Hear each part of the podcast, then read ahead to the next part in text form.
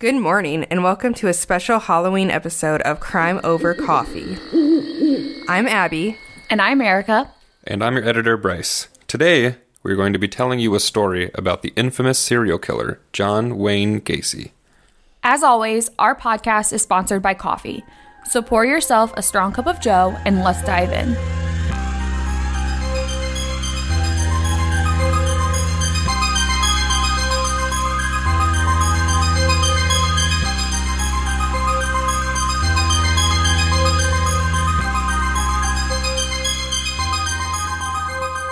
We would like to give a brief warning before jumping into this episode, as it deals with violent acts against young children. This episode also deals strongly with sexual assault crimes.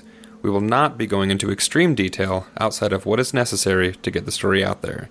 We would advise listener caution for this episode. So, our story begins on March 17th of 1942 in Chicago, Illinois, where the subject of our story, John Wayne Gacy, was born into a pretty normal blue collar family. His father, John Stanley Gacy, was a World War I veteran and was working as a machinist in an auto repair factory in Chicago.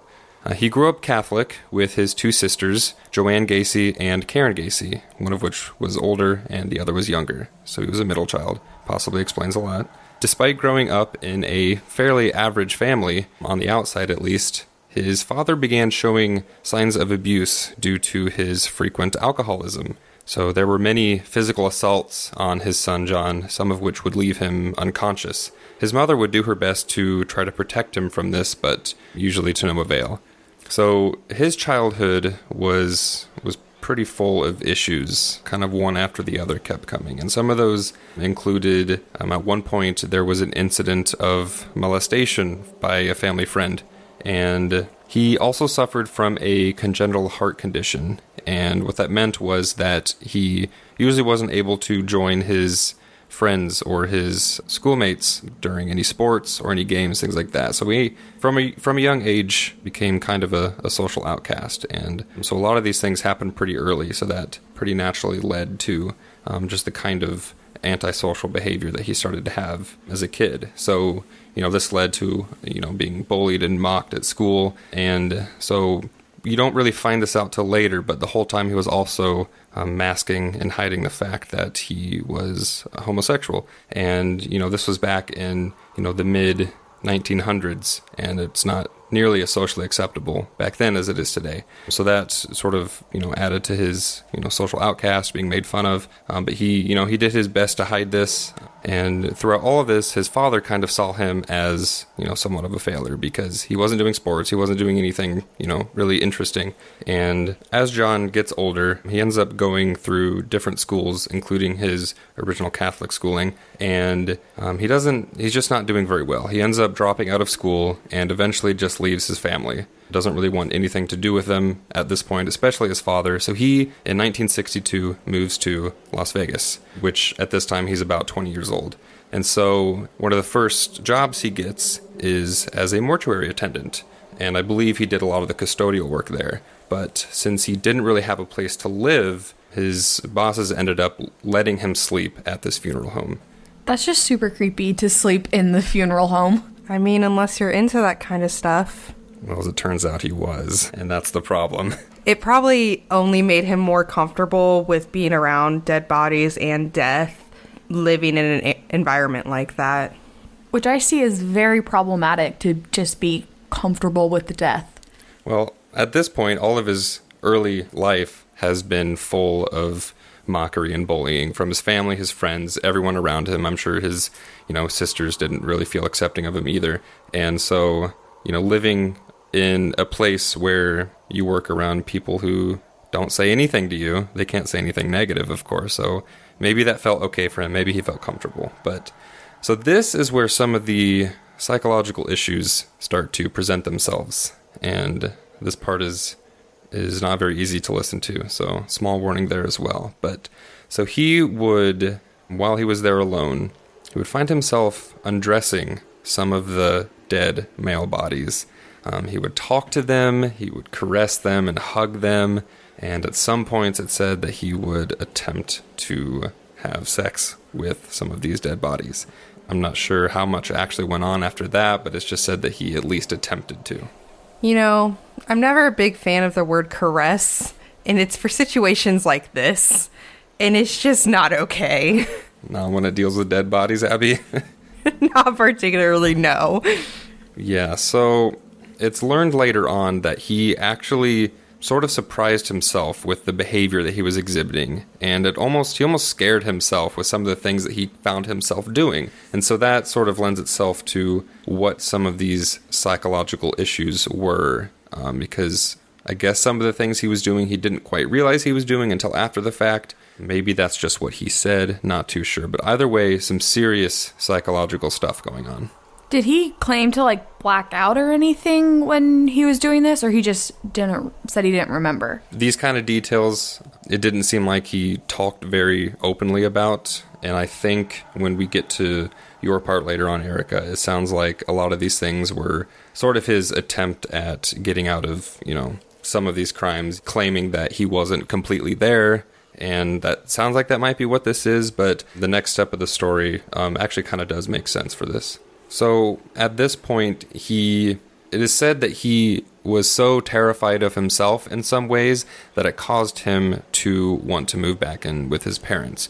So there must have been something something going on there in his head where he wanted to leave this abusive home life so badly, but what was going on at his work scared him into coming back home.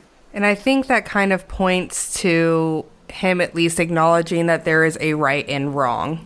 Yeah, so that's that's an important part to mention because sometimes when people have certain psychological issues, it's hard for them to distinguish between what is morally right and morally wrong, and that becomes one of the main reasons why they commit a lot of their crimes is because they just think it's okay.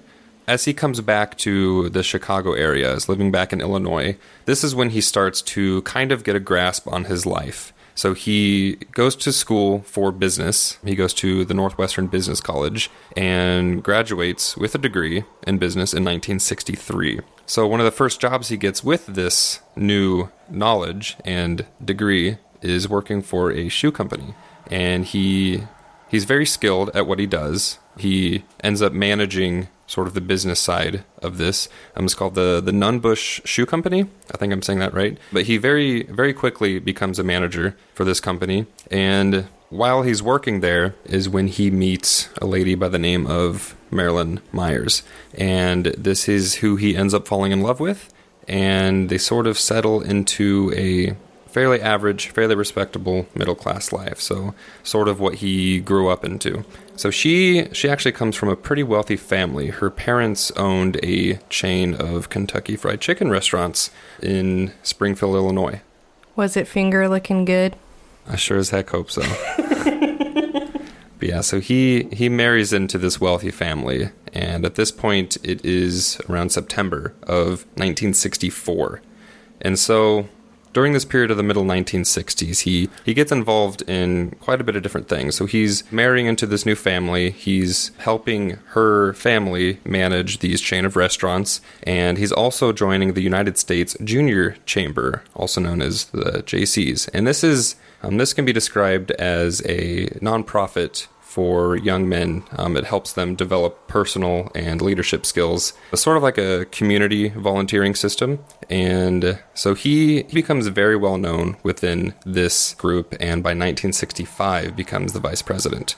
So he's he's pretty well settled into his new family now. And when they decide to move to Iowa, to the town of Waterloo, is when they start their own family by having two kids. And it's at this point in his life where his psychological issues start to present themselves even more, and he starts getting into trouble with the law.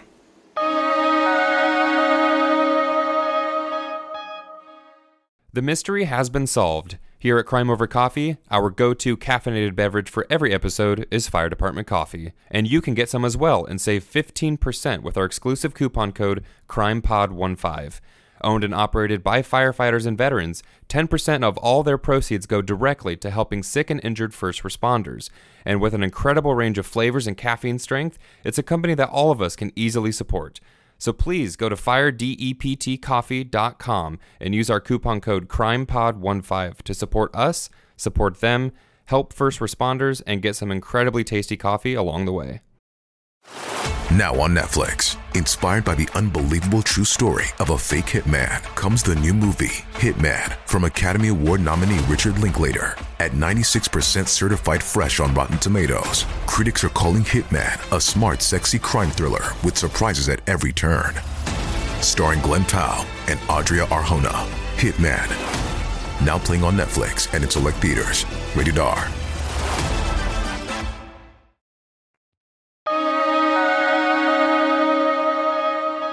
So, the first time that John ran into trouble with the law was in 1968 when a teen employee of his, Mark Miller, came forward with the claim that John had sexually assaulted him. John was arrested for this and sentenced to 10 years in prison at the Anamosa State Penitentiary. However, he was released on parole about 18 months later in 1970. While John was in prison, his wife and mother of his two children at the time divorced him, which is fair, I think. Yeah, I'd probably divorce my husband if he got in trouble for molesting young boys. Yeah, I don't know that I would want to stay with him after that either. John didn't react well to this, though, and he told her that he no longer wanted to see his two toddlers and that he would consider both the kids and the ex wife dead to him. That just seems a little harsh to me, I guess. Yeah, it's kind of sad to make a choice like that and then also disown your kids because of your failed choice. Yeah, but I also, in the end, think that maybe it was better for the kids. I agree, it probably was. After he was released from prison, John was back in Chicago. He moved into a two bedroom house at 8213 West Summerdale Avenue in the Norwood Park Township. John made quick friends with his neighbors, Edward and Lily Grexa, and hung out with them frequently. He would join them for poker nights at their house and even spent Christmas with them. Edward and Lily were completely unaware of the true identity of the man they were spending their time with. In 1971, John was arrested again for another sexual assault. However, these charges did not stick as the teen boy did not come to the trial and it caused the case to be thrown out. As far as we are aware, John took some time off from his assaults and didn't commit his first murder until January of 1972. His first known murder victim was 16 year old Timothy McCoy. Timothy was traveling home from a Christmas vacation when he stopped for a layover at the Greyhound bus station. John confessed that he picked the boy up and took him back to his home where he stabbed the boy to death. Timothy's body was buried in the crawl space and then covered in concrete. Timothy was considered an unidentified victim for years and wasn't discovered until May of 1986 when an orthodontist named Dr. Edward Pavlik used dental records to finally determine his identity. Dr. Pavlik stated that Timothy's fillings were very unique and only about 2 or 3% of the population at that time would have had fillings like it. The fillings, along with the unique structure of Timothy's teeth, is what ultimately led to this discovery. On June 1st, 1972, John remarried to a woman named Carol Hoff. Carol was a divorced mother with two daughters, and she was in a pretty emotional state of mind as she had just recently divorced her husband. She was aware of John's history of arrests and the time that he spent in prison, but believed that he had changed since then and was not the same criminal he was just a year ago. A year seems like a pretty short amount of time to have changed from a crime as serious as his. Yeah, I agree. I mean, I don't think that you're going from molesting children to all of a sudden being this stand up guy a year later. I mean, I'm all for rehabilitation and things, but I don't think it works that quickly. Especially a mom that was just recently divorced and has children because a lot of his crimes dealt with children. So I feel like if I was in her place, I'd be really on edge, really suspicious, and just overall be protective of my family. Yeah, absolutely. And I think that that's kind of why in everything that I was reading, it talked a lot about how she was in an emotional state as she was no longer with her first husband. And so they believe that he just kind of played on that and weaseled his way in. Well, and unfortunately, at this point, he's already killed somebody, correct? Yeah, so at this point, he would have already killed Timothy. but she just had no idea. And I guess was if there were warning signs, which I mean there were, if he had been in prison, she was just completely missing it. Which she sees them later on, so we'll get to that. Carol and her daughters moved into his home in Chicago, and they also made friends with the Grexa family living next door. John and Carol invited Lily and Edward over for barbecues and other social activities. I find it really interesting that he's able to make friends and hang out with his neighbors and people around him. It reminds me a lot of like Ted Bundy, where he had such, or BTK, where they have this really dark side, but they're able to compartmentalize it. Yeah, I think that that kind of just goes to show the sociopath that we're dealing with. I think those traits exhibited themselves the most often with criminals who also displayed high levels of intelligence. And so their crime behavior doesn't come from a source of just not having a very well working brain and just almost more animalistic than anything else, but just because they are intelligent but also have a desire to do bad things, they can get away with it and be perceived as okay. In a way, it's sort of like somebody that does drugs that is also intelligent. Um, they can often be perceived as someone who doesn't do drugs and be perceived as someone who is clean and okay, um, just because they want to maintain a lifestyle, but they also have the intelligence to to hide it very well. And this probably also had an effect on why Carol didn't see the issues with him. He clearly was good at misleading people to believe he was somebody he was not. Yeah, which all the things that you guys just described is pretty much a sociopath.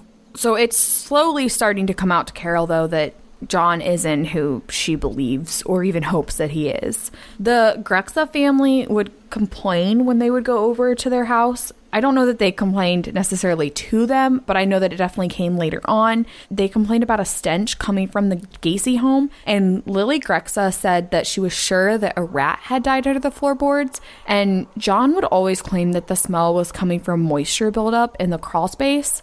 This is interesting because I'll get to it a little bit later on, but there's another situation where the same exact thing happens where someone's reporting a weird smell and he says it has to do with the moisture.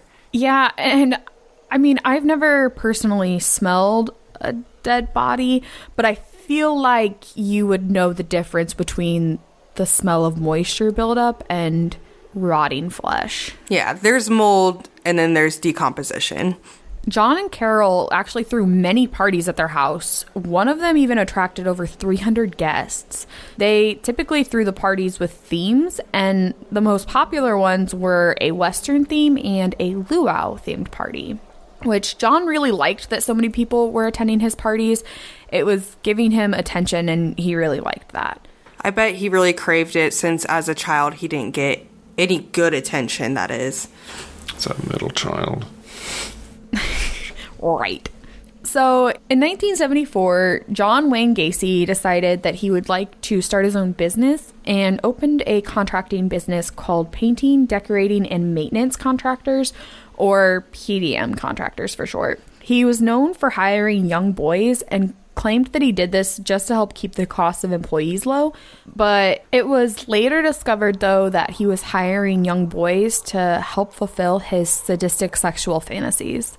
Over time, Carol was starting to notice her husband's odd behavior. He was an insomniac and had terrible mood swings, and Carol stated that the less he slept, the worse his behaviors got. Carol and John's sex life completely stopped, and Carol ended up finding gay porn that John had been hiding. John eventually admitted this to Carol when confronted with the magazines that she had found around the home, and he told her that he preferred men to women. And this was enough for Carol, so she ended up moving out of the home in 1975 and filing for divorce. And their divorce was finalized in 1976.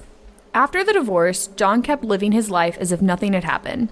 He started to work toward fulfilling his dreams of working in politics. He had the end goal of running for public office. To go with his campaign and to try to get his name out there, he started taking on opportunities to volunteer in the community. He and his employees helped clean up the Democratic Party headquarters for Robert Martwick, and then John decided that wasn't enough. So he decided to do more and started doing what he is really known for and started dressing up as Pogo the Clown or Patches the Clown, and entertaining families and children at parties. This is what he needed to get close to people and to gain the trust of the community. Was Pogo and Patches, were those two different entities, two different clowns? Yes, they were. Um, he had two different costumes that he wore for each, and they're actually both on display at the Alcatraz East Crime Museum. In, Hey, that's where we went. Yeah, it is. So I'll post pictures of those on social media. Which at the time I didn't realize what we were looking at, but Eric was like, "Hey, look at this." I'm like, "I don't, I don't know what that is," but now I very much do, and it was really interesting. It was his actual costumes right in front of you behind glass. It kind of gave you chills. Well, it gave me chills, anyways, since I knew what they were. But just knowing that this serial killer had actually worn these, it was just kind of a creepy thought. So Robert Martwick saw all of the things that John was doing for the community and decided to nominate him for the Street Lighting Commission. John worked his way to secretary treasurer for the Lighting Commission and finally had his foot in politics. This didn't last long though, because shortly after he was promoted to secretary treasurer, there were rumors going around saying that he had an interest in a young boy, but as we all know, the rumors weren't really rumors. Tony Antonucci was 16 years old at the time, and he had been one of the boys helping John clean up the Democratic Party headquarters. And apparently, while he was helping, John made a sexual advance toward him. Tony stated that when John did this, he threatened to hit him with a chair, which made John stop what he was doing. And then Tony said that John continued to joke about it, but left him alone for about a month after the incident. John was determined, though, and decided to make another advance toward Tony. John tried to trick Tony into wearing handcuffs after getting Tony to visit his home, and his plan was to handcuff Tony and then sexually assault him. But Tony outsmarted John, and he didn't let the handcuffs fully tighten around his wrists. And when John began to undress him, Tony broke free from the cuffs and instead handcuffed John. And he left him handcuffed until John promised that he would leave Tony alone and make no more advances toward him. John agreed to this and Tony let him go. So after this incident, John left Tony alone for good, and Tony even continued to work for John for about a year afterwards. John's next known victim was John Butkovich.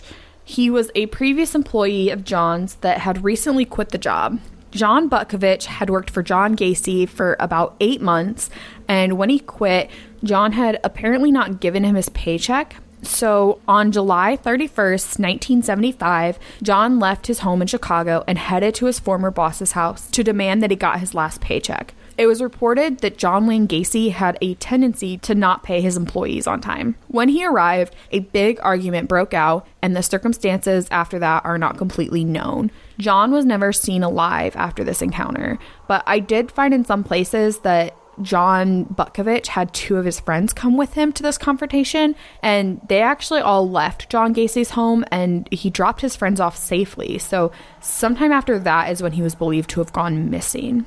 John was known for strangling most of his victims with rope and tying them to boards and then handcuffing them. And many of his neighbors would actually come forward and say that they heard sounds of screaming and suffering coming from his house in the middle of the night.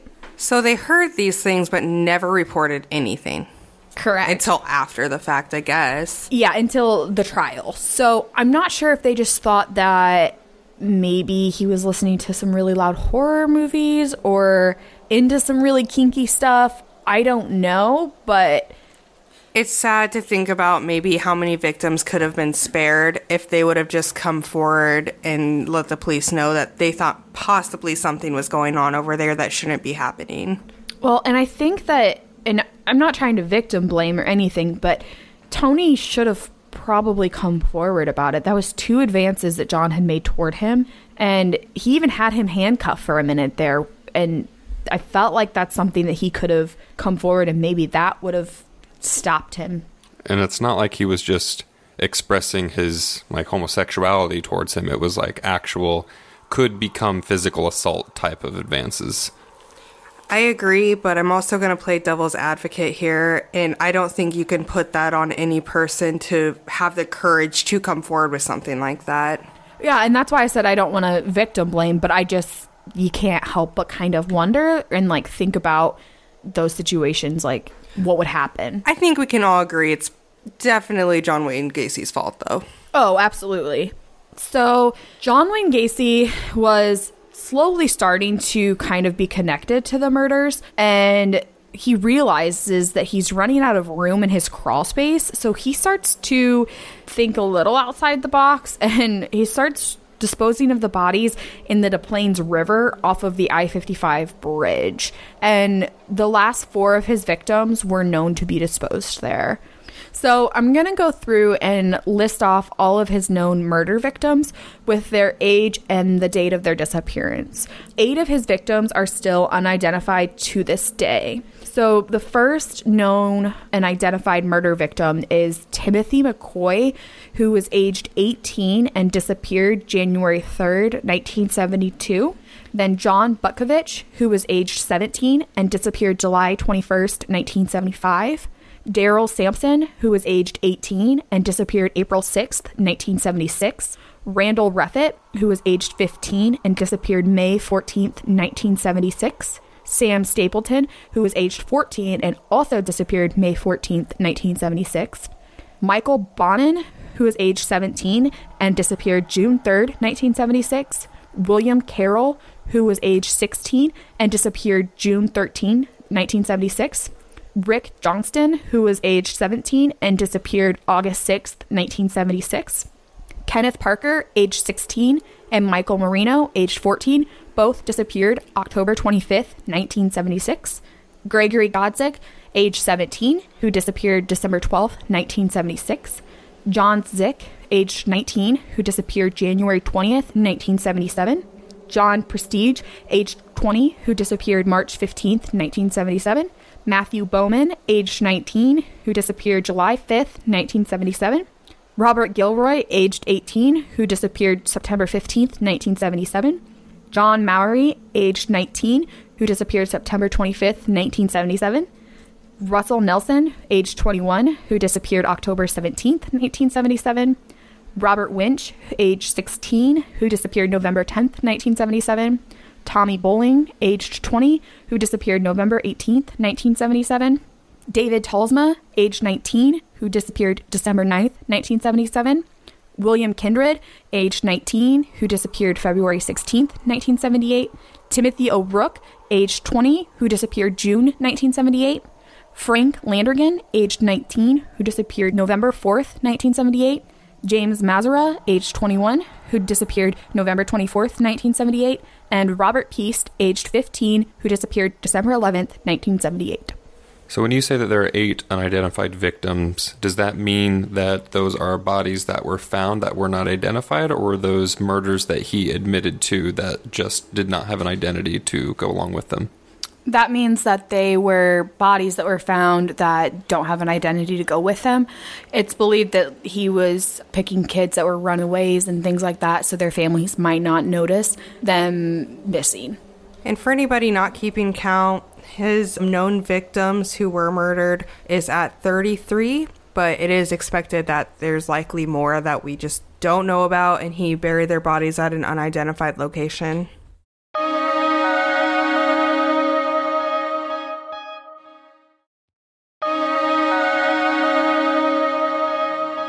Going to talk a little bit about John Wayne Gacy's last victim, Robert Piest. On December 11th, 1978, Robert Piest was 15 years old and working at a pharmacy in Des Plaines, Illinois. He was finishing up his shift and he told his mom that he was going to go talk to a contractor after work about a possible job and that he would come home after that. However, he never made it home. And that night, his parents filed a missing persons report because they knew that there is something wrong. They knew there's no way Robert would not have come home. So, after filing the report, police followed up with employees at the pharmacy trying to figure out who this contractor was that Robert was going to meet and got a name John Wayne Gacy. He had been at the pharmacy a little bit before closing and talking to the employees there about work through his contracting business. The officers do a background check on Gacy and find his sentencing of sodomy in Iowa and that he was in prison for a bit of time. And they obviously decide he could be a suspect. So they go to his house to talk to him. Gacy denies everything, says he doesn't know Robert, knows nothing about it. But the police decide they better put some surveillance on him to see if he does anything suspicious that might lead them to finding Robert. They eventually are awarded a search warrant for Gacy's home and they went in there and checked it out. And one thing that I saw that was noted was how neat and tidy John's home was, which I find kind of interesting. I guess whenever you think of someone who's maybe like a serial killer, you don't think about a really uptight and clean home. Yeah, that wouldn't be what I was picturing. I'd probably be picturing something like messy and kind of like hoarders. Yeah. I always picture stacks of magazines and newspapers. but no, it was really clean, but they do find some things that are questionable. So they find some handcuffs, garter belts, a receipt from the pharmacy that Robert works at, and a class ring. And through further investigation, they find out that ring belonged to John Szyc, who was a recent high school graduate that went missing in January 20th of 1977, who Erica just mentioned was one of his victims. Through further investigation, police also find out that two of Gacy's past employees, Gregory Godzik and Johnny Butkovich, also had gone missing and not been heard from in two years. At John Wayne Gacy's home was identified as one of Robert Piest's co-worker's receipt that she'd put in his pocket, his coat pocket for I don't know, one reason or another, but that tied Gacy to being with Robert and Robert possibly being in Gacy's home. Yeah, there wouldn't really be any other reason for John to have that unless he had had contact with Robert. Interviews with some of Gacy's employees also revealed that Gacy had asked them to build some trenches in his crawl space for what he said was new plumbing. Um, we do know that he we found a lot of the bodies in his crawl space, so it was not for new plumbing. On December 20th, 1978, the detectives had been following Gacy for eight days at this point, and that night they followed him to his attorney's office where Gacy spent the entire night. They then followed him to a gas station where they were able to actually arrest him for possession of marijuana and brought him into custody. On December 21st, 1978, Gacy was in custody at this point and actually had confessed to, he said, murdering one person in self defense and then buried the body under the garage. And so investigators were able to go back into Gacy's home because of this claim. How is that self defense? I mean, I know when I murder someone in self defense, I always put them under my garage, so maybe that was the same mindset. BRB gonna go check under the garage. Is this a confession, Abby? Hey guys, it wasn't a real confession. Don't use that against me. Anyway, investigators are like, uh, sketchy. So they go to his house and they actually first wanted to look into the crawl space because of what they had heard the earlier employees saying. Soon after digging into the crawl space, they start to find bodies and end up discovering 29 bodies in his home. During this, at some point, they asked Gacy to do a sketch of where the bodies were, and we can post that picture. I guess it was pretty accurate, and it confuses me looking at it, but you could tell he wasn't super artistic, which is ironic because of something we find out later. What they do discover, though, is that Piest was not one of the bodies they found in the crawl space. And after interrogating Gacy, he lets them know where to find some more of his victims, which, as Erica mentioned earlier, was at a bridge over the Des Plaines River. That's where four more of his victims were found. Something I found kind of interesting, and I'm kind of curious what you guys think about it. Gacy did a prison interview later on after he was already sentenced, and he says a lot of interesting things in it. One of them being, though, that he hates being associated with other serial killers, claiming he's not like them and he's different. And he actually says that he didn't commit any crimes. He specifically talks about Ted Bundy and Jeffrey Dahmer and how he doesn't want to be associated with them. How does he think that he's different? If he doesn't want to be associated with other serial killers, keyword other serial killers, but says that he hasn't done anything at all, hasn't done any crimes, How does he define crime? I'm not sure. I think it's really interesting they said that, and I didn't watch the whole interview, just like clips from it. Like I said, at this point, he's now saying he didn't actually murder anybody, which is just crazy to me. I don't understand how you can have that many bodies in your house and claim innocence. So he simultaneously claimed that he had no idea the bodies were there, but also drew a map of where the bodies were. Yeah, he actually, I mean, he did the map and he confessed earlier on and then later on retracted it. Well, and when I was researching, I was reading about how he claimed to have dissociative identity disorder and that and he claimed that a different personality of his was actually committing the murders. There's a little flaw with that. Most of the time when somebody has DID, they don't remember what their other personalities are doing. So the fact that he would be able to draw where the bodies are doesn't really fit with that diagnosis. Yeah, and that's something he goes to claim in court. He he does and the defense claims that he is innocent because of reason of insanity or not guilty by reason of insanity is the correct way to say that. And I'm going to go through the trial here a little bit and give you guys some more details so we can discuss it more thoroughly. So, February 6, 1980 was the day that John Wayne Gacy's trial first started.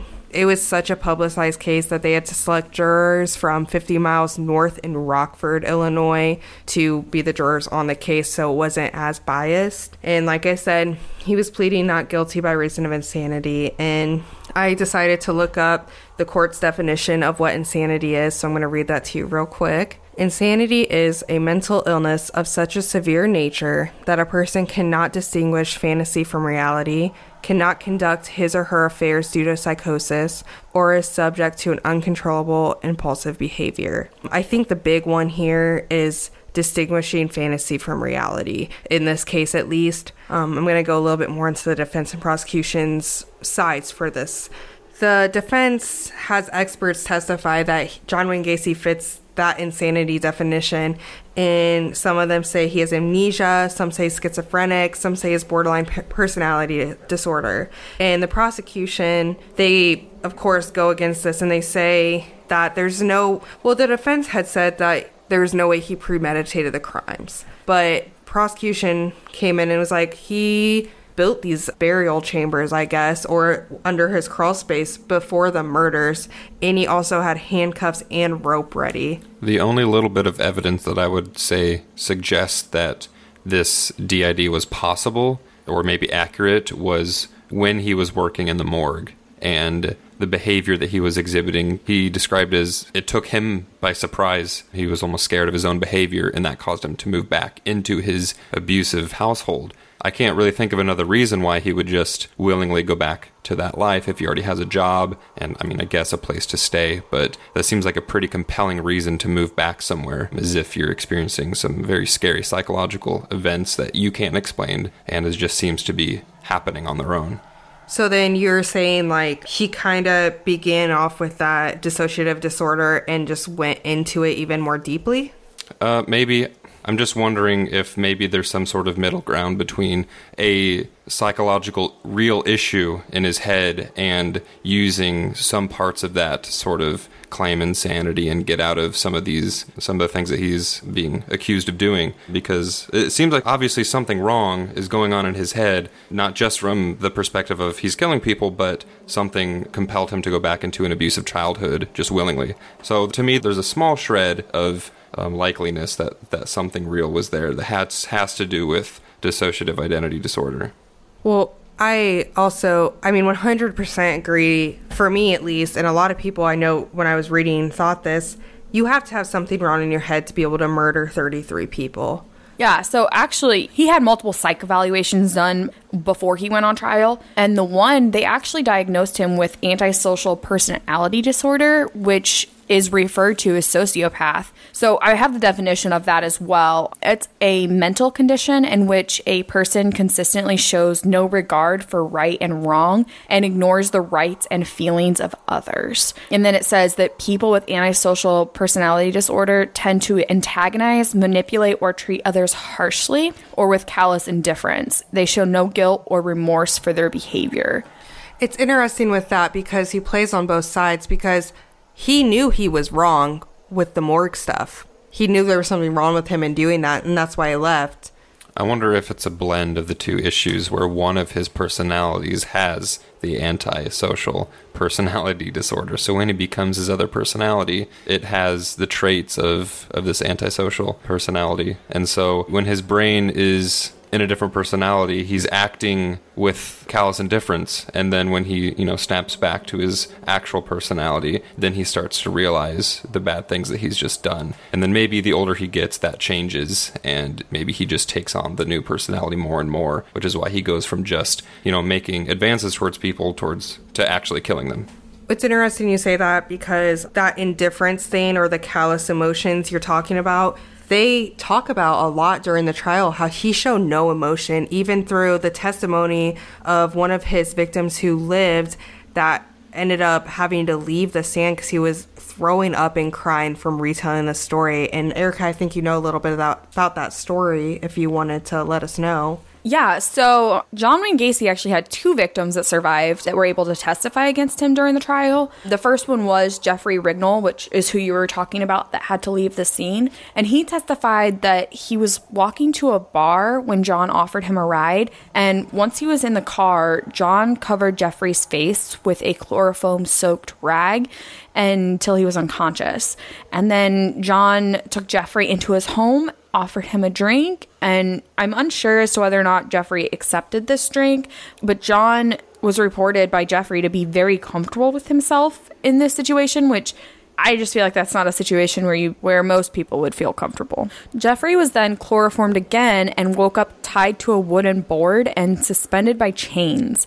Jeffrey was then sexually assaulted and raped with unknown objects. He stated that he was in and out of consciousness throughout this attack, and the next thing he remembers is waking up in a park near his house in Chicago wearing only his jeans.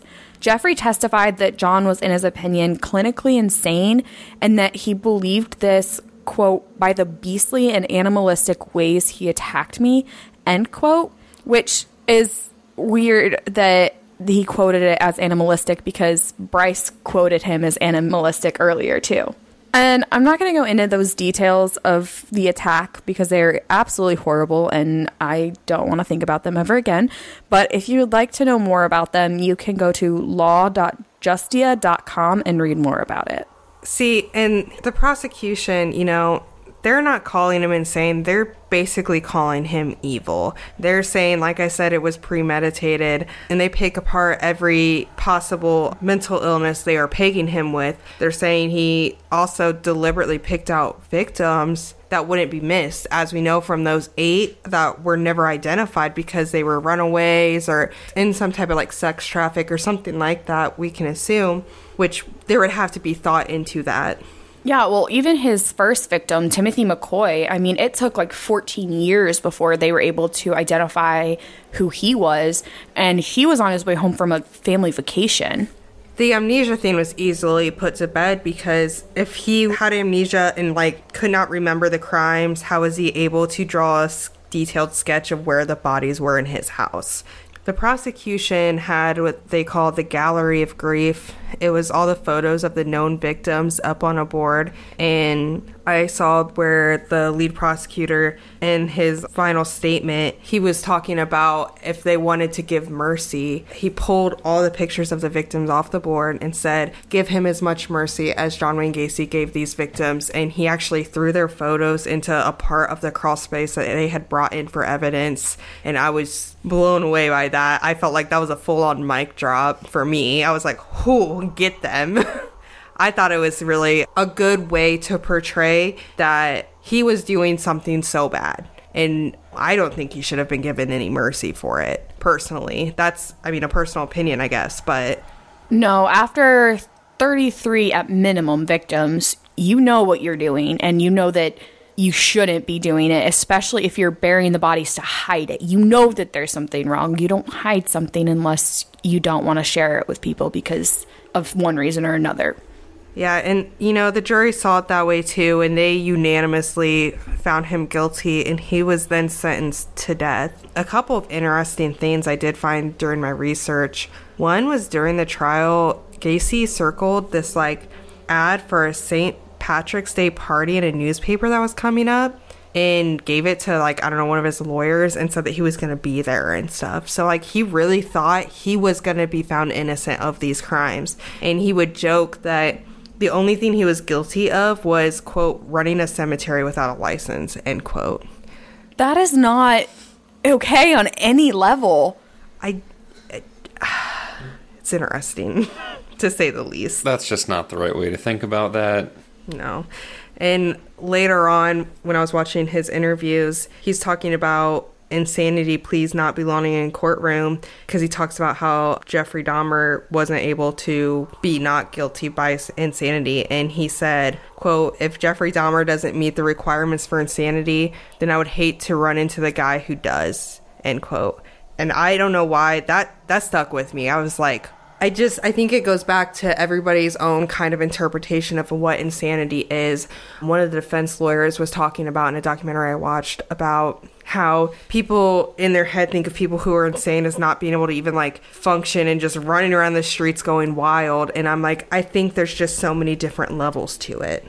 Well, I guess the question then becomes if Dahmer does not classify as this type of insanity, what are you supposed to do with people that are insane. If you know, let's say Dahmer really did have that type of insanity, like what are you what are you supposed to do with them? If they are insane and they're seen as not guilty because of that, then what do you do with those people? Because obviously they're an incredible threat to society. So what do you do with them? I mean, what's what's the alternative to just them being guilty for that stuff? Yeah, and even if you're not technically guilty, air quotes all around, of committing the crimes because you're disassociated with it, um, you're still committing these heinous things and you have to figure out what to do with those people. And i guess it kind of goes back to like rehabilitation versus persecution and what's the right move for each individual person which is a big thing in politics.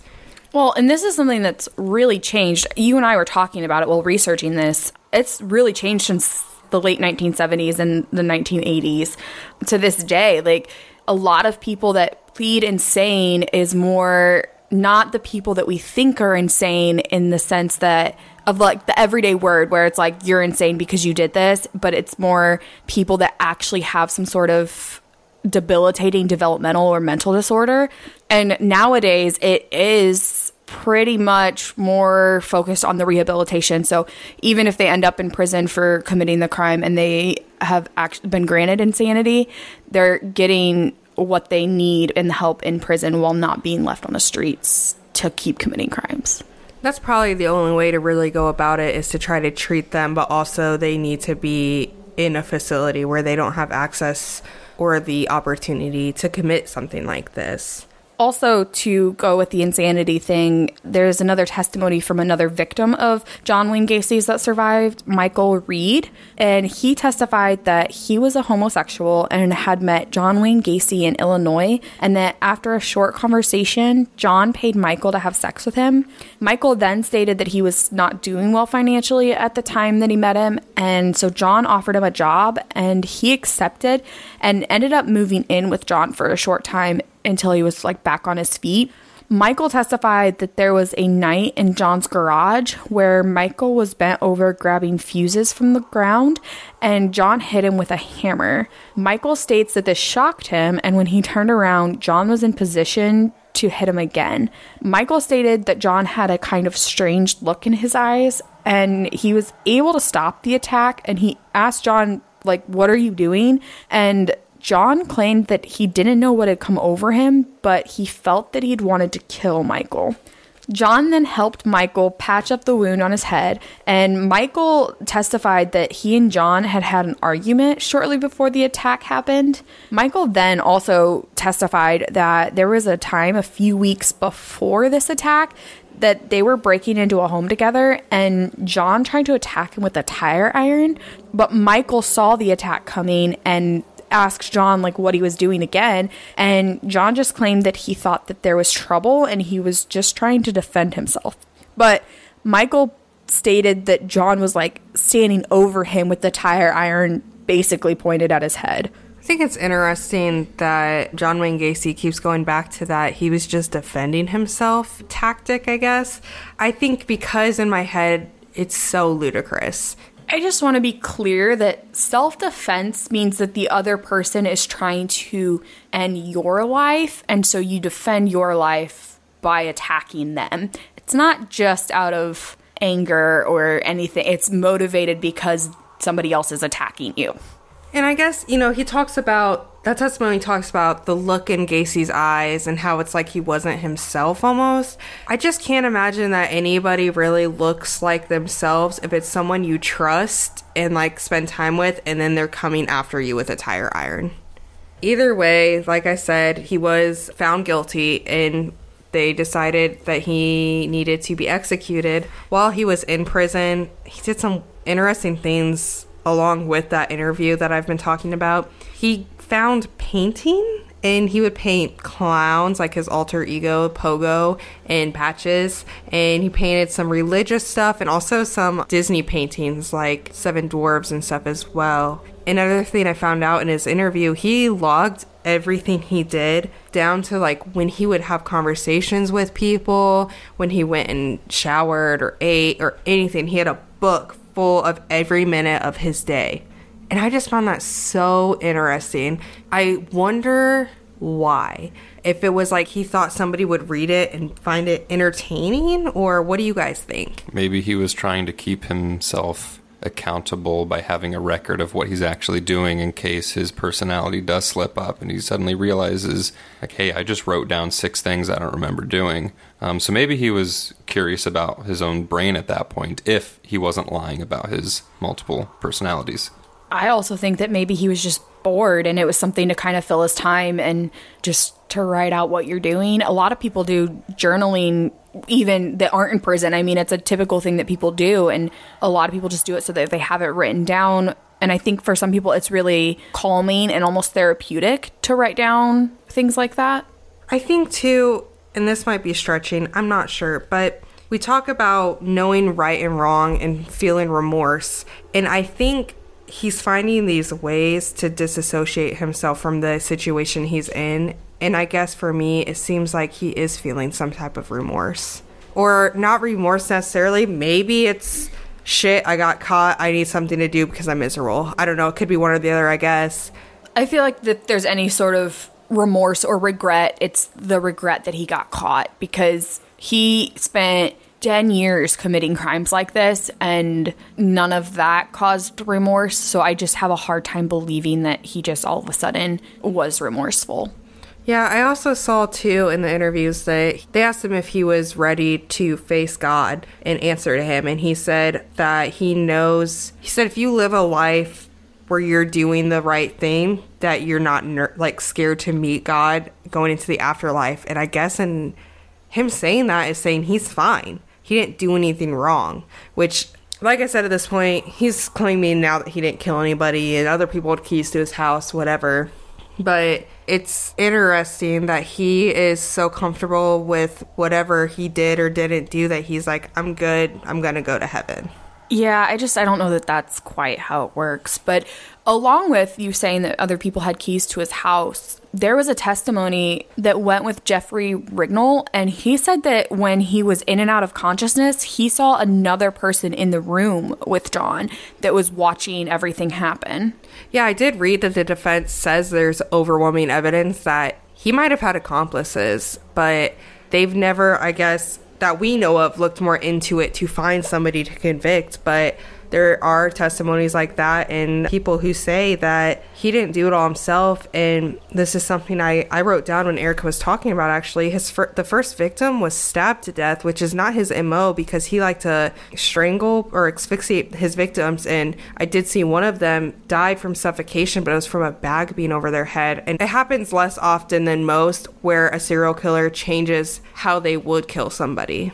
Well, and I'm just wondering with the first victim that was stabbed to death, if maybe that was just kind of what he had there. And if it was his first victim, then maybe he did it once and then decided, oh, this is too messy. I need a cleaner way to kill. Possibly, yeah. And just kind of finding what he wants to do and what works for him, which is a sick way to say it. But, you know, he clearly found something he preferred. His execution date was set for May 10th, 1994. This was 14 years after his conviction. His last meal was Kentucky Fried Chicken, original recipe, French fries, fried shrimp, and fresh strawberries, which is an interesting combo. When the day of his execution came, there were crowds, tons of people outside most of them in support of his execution. A few people who are against the death penalty, obviously protesting. Just after midnight, he was given three lethal injections, and he was pronounced dead at 12:58 a.m. So that would have been May 11th, 1994. I did see that when they put in the first injection, for some reason it like gelled up and didn't work. So it ended up taking 18 minutes for him to actually die, which afterwards, an official said it was still a much easier death than most of his victims, or all of his victims endured. A few months after his execution, there was this big ceremony, and they had a big bonfire, and of his paintings. They ended up with 25 of them and burned them. And there was all families of the victims and people who were there to detest John Wayne Gacy. There was over 3,000 people there. However, I did read that there was 19 other paintings that had been sold that are still either at museums or in circulation. I am not sure where they're all at. There are some actually at the Alcatraz East Museum that Bryce and I visited in Pigeon Forge. They have that along with like his coat and his wallet that he had on him when he was captured, and then some of like his drawing utensils that he had. Yeah, and I can imagine most of them are probably, like I said, at museums, except for those few collectors who I guess are interested, which there's a whole niche to the dark memorabilia, I guess. Um, you could find those online. They're worth like thousands of dollars. Overall, I think he got, I mean, probably less than what he deserved. I think the jury was correct to convict him, and it's it's just a sad story. Yeah. So, one thing that I found kind of interesting as I was researching this is the property that he lived at in Chicago is actually like it was just listed for sale a week and a half ago. The house was torn down years ago, but you can go and look at the property if you want. It's not hard to type in. Just type in John Wayne Gacy's house. And the house is listed for like $459,000 or something crazy like that. So if y'all are looking to live in a murder house, go ahead and hit that up. I will not be. I think we can all agree that John Wayne Gacy is one of history's most horrific serial killers, and I am glad that that chapter is closed. You can find us on Instagram at Crime Over Coffee or on Facebook at Crime Over Coffee Podcast.